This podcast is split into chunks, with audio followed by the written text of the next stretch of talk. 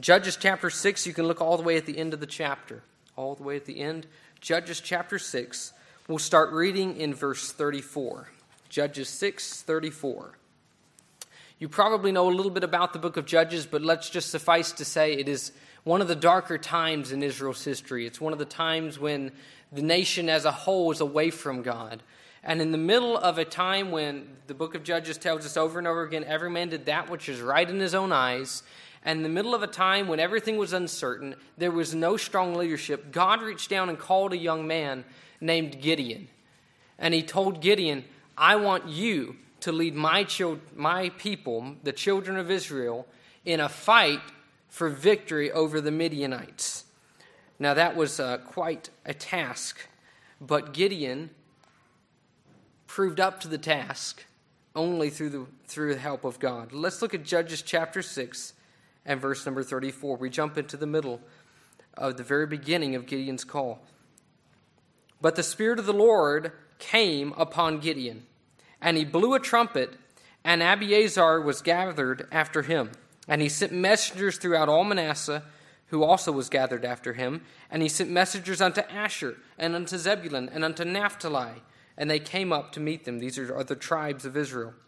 Gideon said unto God, If thou wilt save Israel by mine hand, as thou hast said, behold, I will put a fleece of wool on the floor, and if the dew be upon the fleece only, and it be dry upon all the earth beside, then shall I know that thou wilt save Israel by mine hand, as thou hast said. And it was so. For he rose up early on the morrow, and thrust the fleece together, and wringed the dew out of the fleece, a bowl full of water. And Gideon said unto God, Let not thine anger be hot against me, and I will speak but this once, and I will let me prove, I pray thee, but this once with the fleece. Let it now be dry only upon the fleece, and upon all the ground let there be dew. And God did so that night for it was dry upon the fleece only, and there was dew on all the ground. I want to just speak simply tonight on a topic that you've probably heard before, but is so important in our Christian life just knowing how to put out a fleece in prayer. Let's pray. Help us, Lord, as we look at your word. Lord, I don't want anything tonight to be uh, my own opinion. I don't want it to be something that you would not want said. And Lord, we pray that you would guard us uh, that you protect us from anything that would be man's wisdom. But Lord, would your Holy Spirit work and would you help me as I preach? Would you help people as they listen to take the Word of God and to use it and apply it to our everyday lives and to see, Lord, that you are a God who answers prayer and you're a God who cares even when we're distraught and when we're afraid. You have the power and you have the mercy and the grace to reach down and encourage us. Thank you, Lord. We thank you so much in Jesus' name. Amen. This time in Gideon's life is a time when he has just been tasked with the impossible. Gideon has been asked to lead a fight against the Midianite army. Now, that may not mean much to us because we weren't there and we weren't part of it, but if you read the passage through, you find out a little bit later that this was not a small task. It was an army of over 100,000 men that he would have to face and you have the children of Israel have been in bondage. They've been under the oppression of this country for years. And Gideon now, this young man who says, I'm just the least of the tribe of Manasseh, I'm no one special, I have no special talents, I have no special gifts, nothing that would make you think, oh, like actually the Lord said to him when he came, Thou mighty man of valor. But Gideon was tasked with this job, and Gideon had a problem uh, he was overwhelmed. Have you ever been there? I've been there. He was unsure of what to do. He was even, I think, to the point of having those doubts come upon him and say, Are you really sure that this is what you are supposed to be doing? This is foolishness. And Gideon had a decision to make. Now, it's easy to criticize Gideon because he comes at this and you see a couple times he puts down that fleece and he says, Lord, if, as thou hast said, you're going to do this. And that's really not, that's not very theologically correct, is it? That's not how it's supposed to be done. But it's easy to jump on his case a little bit, I think, and not realize the weight and the severity of the situation that he was in. Boy, Gideon put out a fleece at a time when he needed God like no one else needed him.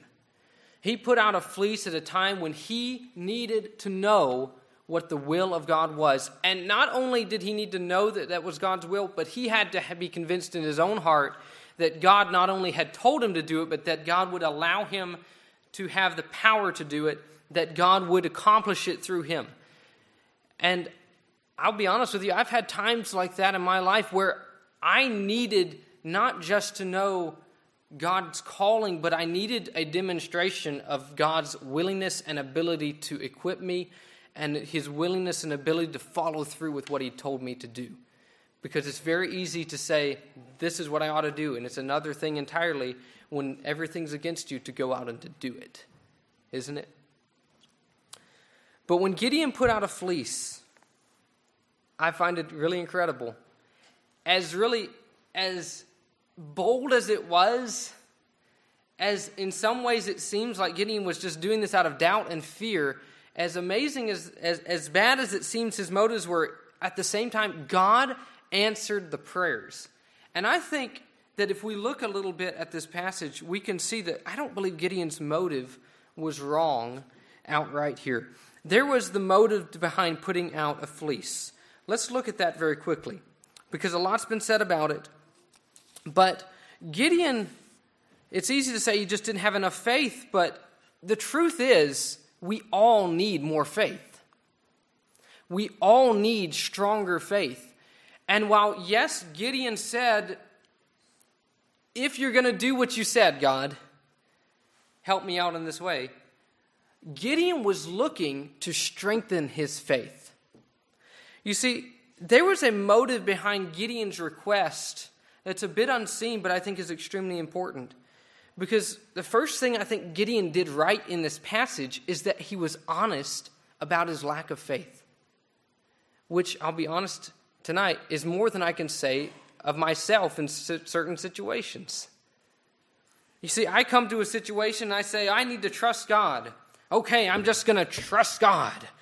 And really, on the inside, I'm just hiding all the doubt and the fear. I'm not letting God take care of it, I'm just hiding it inside. But you know what? God knows all of that, anyways. God knew that Gideon was fearful. God knew that he needed something to help him along. And so Gideon was honest with the Lord and said, Lord, I need your confirmation. And tonight, if you're looking to make a decision, I don't think there's a better way, really. We'll talk about it in a bit to, to get a very firm answer from God than to put out a fleece and say, Lord, I need an answer. If you need a help in your faith tonight, I trust this will also be an encouragement to you that Gideon, we could look at him and say he lacked faith. But by the end of the story, you find out that he goes out and God uses him to defeat an army. I can't do the math. A thousand times his size? Just about. Amazing. But Gideon was honest about his lack of faith. Contrast this with the Pharisees because there is a time when it is absolutely inappropriate to come to God with questions like the Pharisees did. Luke 22 67, the Pharisees, the great Sanhedrin, which should have known better, came to Jesus with a question and said, Art thou the Christ? Tell us. But they didn't want to know. They weren't looking to increase their faith. And Jesus said to them, If I tell you, ye will not believe. But compare that to the man in Mark 9 that we heard just not too long ago as Pastor Gilbert preaches through the book of Mark. In Mark 9 23, Jesus said unto a man whose son was demon possessed, whose the disciples couldn't cast him out, the Pharisees couldn't cast him out. There was nothing that could be done for his son. And he says, If thou canst believe, Jesus says to him, all things are possible to him that believeth. And straightway the father of the child cried out and said with tears, Lord, I believe, help thou mine unbelief.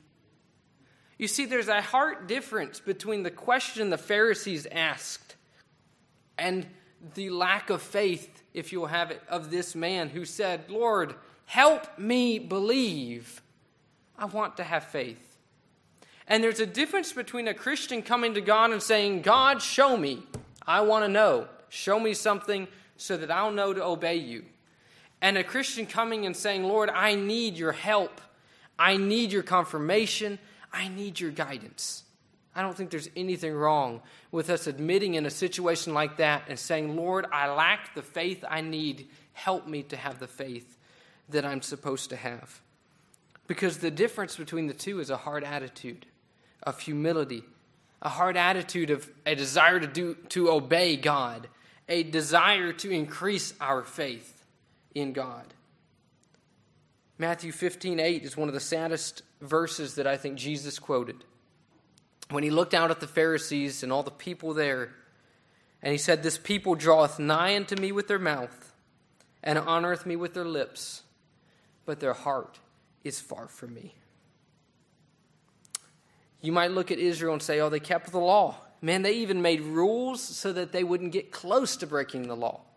I, I think one of the funniest of those rules I read about was that if you got up on, Mon- on Sunday, because the Sabbath is Saturday, if you got up on Sunday, I read that one of these particular traditions, and it wasn't mainstream necessarily, but one of the groups said you could not on Sunday eat a chicken egg because that was laid on the Sabbath. And that would be getting too close to work on the Sabbath. Amazing, right? But they did all of this so that they would, quote, get nowhere near breaking the law. It was, in a sense, you would say, well, they had good intentions behind it originally. Well, yes. But Jesus said to them, Go ye and learn what that meaneth. I will have mercy and not sacrifice. It's not about the ritual coming to church. It's not about the ritual of getting up with the Word of God and, and your coffee and your prayer. I don't have coffee, so I'm sorry. Uh, I break that tradition. Uh, but it's not about all those things. It is about a relationship with God. It is about you and me having a relationship with Christ that is such that I can come to Him and say, Lord, I lack the faith I need, but I want to obey you. I want to have faith in you. Israel, Isaiah 29 is what Jesus quoted when he said, This people draws nigh to me with their lips, but their hearts far from me. And later on in those verses in Isaiah 29, I'll read them for you, there's an interesting judgment pronounced. Isaiah 29, 13 through 14 says, Wherefore the Lord said, For as much as this people draw near me with their mouth, and with their lips do honor me, but have removed their heart far from me, and for their fear toward me is taught by the precept of men. Therefore, behold, I will proceed to do a marvelous work among this people, even a marvelous work and a wonder. For the wisdom of their wise men shall perish, and the understanding of their prudent men shall be hid. You see, light obeyed brings more light, but light that's not heeded may be hidden. And that's what God did to Israel. We must be careful that what is outside is truly what is on our inside. That we don't aren't, aren't just playing church, that we truly are in Christ. Struggling against the flesh to obey while you're trying to obey God is just human. Let me just tell you that is something you will deal with every day of your life. But God still expects us to obey. You see, there's not a question of whether we can doubt God and question Him and sit there and say, oh, God has forsaken me and I don't know. No, no, no, no, no. That is completely inappropriate. But there is a time when we can come to God and say, Lord, help my unbelief. Pharaoh's heart was hardened, and he, God made to believe, and yet he still, his heart was so hard he would not for long allow the children of Israel to leave. He still sent his army after them. Isn't that amazing? Matthew 13, 15, Jesus also pronounced this against the people that followed him. For this people's heart is waxed gross, their ears are dull of hearing, and their eyes have they closed. Lest at any time they should see with their eyes, and hear with their ears, and should understand with their heart, and should be converted, and I should heal them. But blessed are your eyes, for, ye, for they see, and your ears, for they hear. Let's be open to the Word of God. Let's allow God what He says in His Word Let's allow that to rule in our hearts and to guide us first and foremost. You could say a lot about the motives of Gideon, but I believe that this, at least, this part of his motive was pure. He wanted more faith, he wanted to believe God, and he needed God's help to do that. And really, in this story, I see that Gideon by his actions, proved God's faithfulness. Look back at Judges chapter 6, and you can look in verse number, excuse me, verse number, um, lost my place here. Look at how he blew the trumpet in verse number 34, and then I want to go back and just show you something about that. It says, But the Spirit of the Lord came upon Gideon in verse 34, and he blew a trumpet, and Abiezer, was gathered after him. Now, that may, name doesn't mean much to us, but it meant a lot to Gideon. Because look back at Judges chapter 6, verse 11. Earlier in the chapter, as he has his meeting with the angel, and God calls him a mighty man of valor and says, I've chosen you to fight the Midianites, there are some information given about Gideon. Look what it says. And there came an angel of the Lord and sat under an oak which was in Ophrah that pertained unto Joash the Abiezrite. And his son, Gideon, threshed wheat by the winepress to hide it from the Midianites. That Abiezrite is the family of Abiezer, right? Gideon is the son of Joash, who is an Abiezrite. Gideon was an Abiezrite. I don't know if I'm saying it right, but we'll take God's word for it. He was an Abiezrite. An amazing story takes place that we don't have much time to cover, so I'll just give it just briefly, between what happened under in that threshing floor when the angel of the Lord came and when Gideon blows the trumpet. Gideon's father was heavily involved in idolatry, and so was his entire family. They worshiped Baal. And God, the same night he told Gideon, You're going to lead Israel and fight against the Midianites, he told him, Well, there's something you need to do first. You need to go tear down the altar of Baal. This was the forgive me for the term, the family altar, right? That's not how we use it normally nowadays, right? But this was the family altar to Baal. And Gideon's supposed to tear it down. And of course, you probably know some of the story. He goes by night and he does this, and they nearly put him to death. But his father comes and says, Let Baal strike him down. And he's spared by the hair of his chin, right? Now, Gideon blows a trumpet and all of Abiezer is gathered to him. They were idol worshippers, but Gideon had proved to them the power of his God.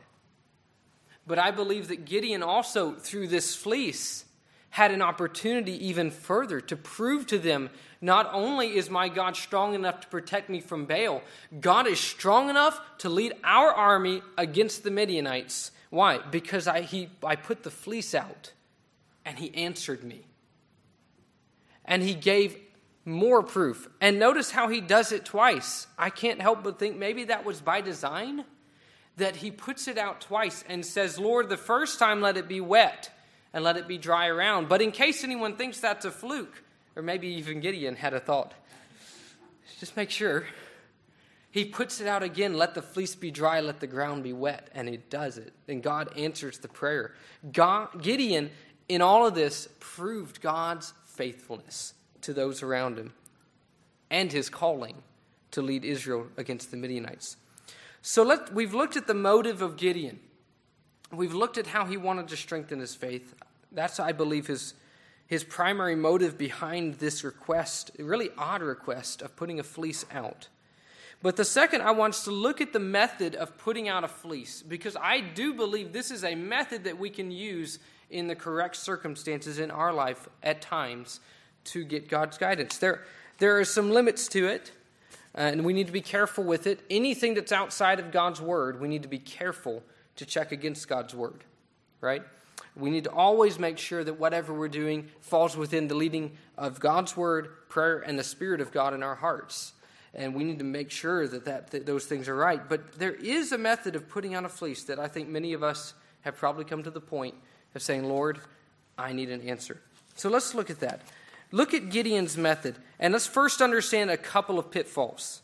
The first I've already mentioned a couple of times, and it bears repeating again never allow anything to take precedence over God's word. If God's word speaks clearly on a matter, there is no praying about it. I've heard a lot of pastors say, the thing I hate to hear in counseling is, well, I'll pray about it, because many times you're giving biblical guidance, and then they say, well, I'll think about it, I'll pray about that. There's no need to pray about what God has already clearly spoken about. So we need to be careful of that. If God's already spoken, we are to obey. Secondly, there is a pitfall mentioned in James chapter 4 that we make sure our requests are not selfishly motivated. James 4 3 says, Ye ask, they're praying, but receive not, because ye ask amiss that ye may consume it upon your lusts. In other words, they wanted something and they wanted to pray to get it. But it was what they wanted and not what God wanted. God won't answer that kind of prayer. But God does answer prayer when we're in need. God wants us to ask. James 1 5 says, If any of you lack wisdom, let him ask of God. God gives direction through the Word of God, He gives direction through godly counsel. There are times when God will give direction through circumstances, but God also gives direction to us for His will through answered prayer or unanswered prayer. There are times when this can be very, very helpful to specifically pray and ask God to show you the way.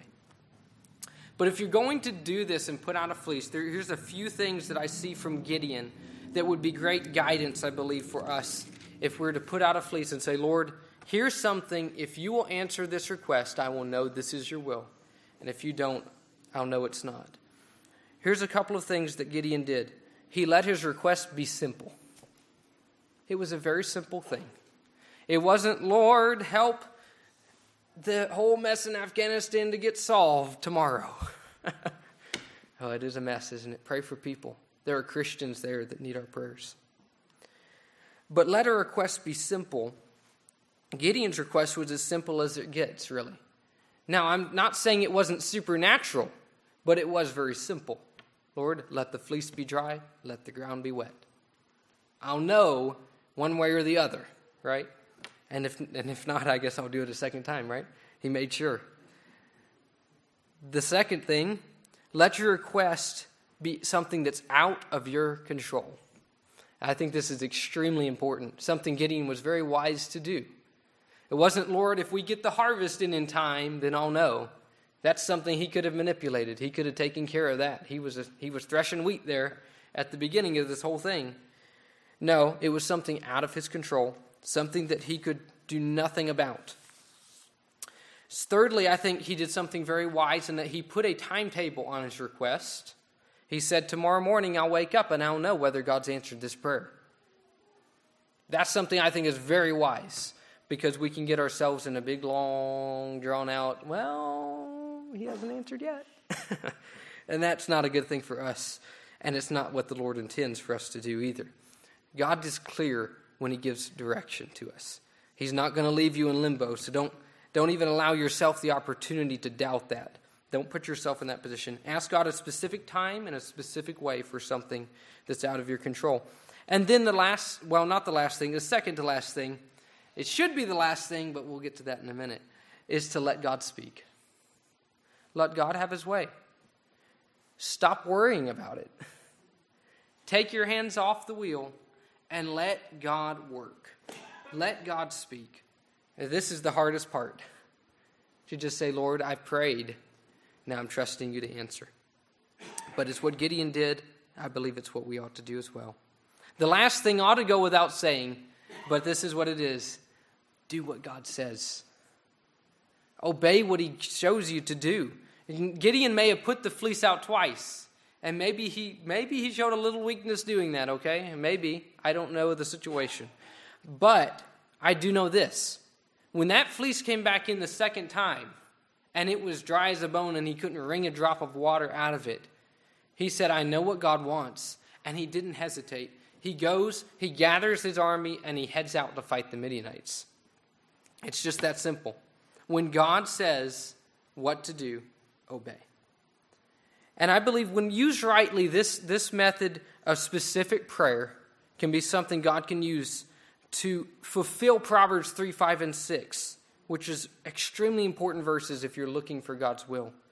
Trust in the Lord with all thine heart. Lean not unto thine own understanding. In all thy ways acknowledge him, and he shall direct thy paths. Those three conditions follow are followed by a, an amazing promise. Trust in the Lord. Lean not unto your own understanding. In all thy ways acknowledge him.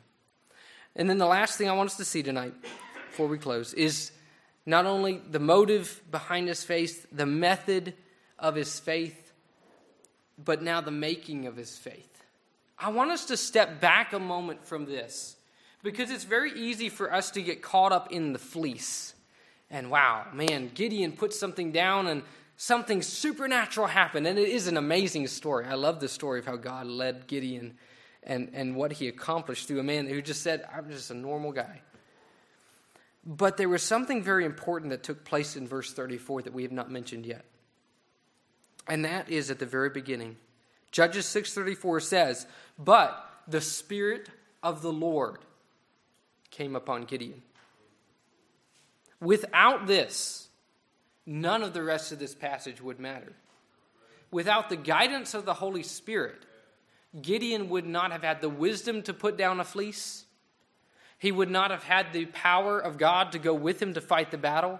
He would not have had the leadership he needed to call Abiezer to himself when he blew that trumpet and all of the other tribes that came with them there was something that happened to Gideon beforehand. Now, in the Old Testament, we understand that the Spirit of God would come upon a man and then he would depart. And he might come on, but it was for a season. But in the New Testament, we find that the Holy Spirit indwells our hearts at the moment of salvation. When you and I get saved, we have the Holy Spirit residing inside of us. You know what that means? That means we have the supernatural enabling that Gideon had, only we have it 24 7. We have it every single day of the week. So when we look at the making of faith, understand there was something that happened to Gideon before he was even to the point where he could pray and ask the fleece, before he could go fight the battle, before any of that could happen. The Spirit of the Lord came upon Gideon. Can I say, if you're here tonight and you don't have Jesus Christ in your heart for salvation, you are not going to be able to receive the guidance you need. We all need help making decisions in life. We all need encouragement when doubts and fears are all around us. And boy, it seems like there's more every day. So many things tonight were mentioned as, as just serious prayer requests. And boy, somebody who came in who's unsaved might be sitting there thinking, boy, these people just come here and they just share all these uh, Debbie Downer news, and then they come here and they just talk about that. And then they try to pray, we try to stand up and say, it's all good. But they don't understand something. They don't understand that when you have the Spirit of God inside you, when you have Jesus Christ as your Savior, you have a Father in heaven who's in control of all of that. And we go to Him with our request, and the burden is lifted. Amen when we bring things before Him. But we need the making of our faith. Can I say this just briefly before we close?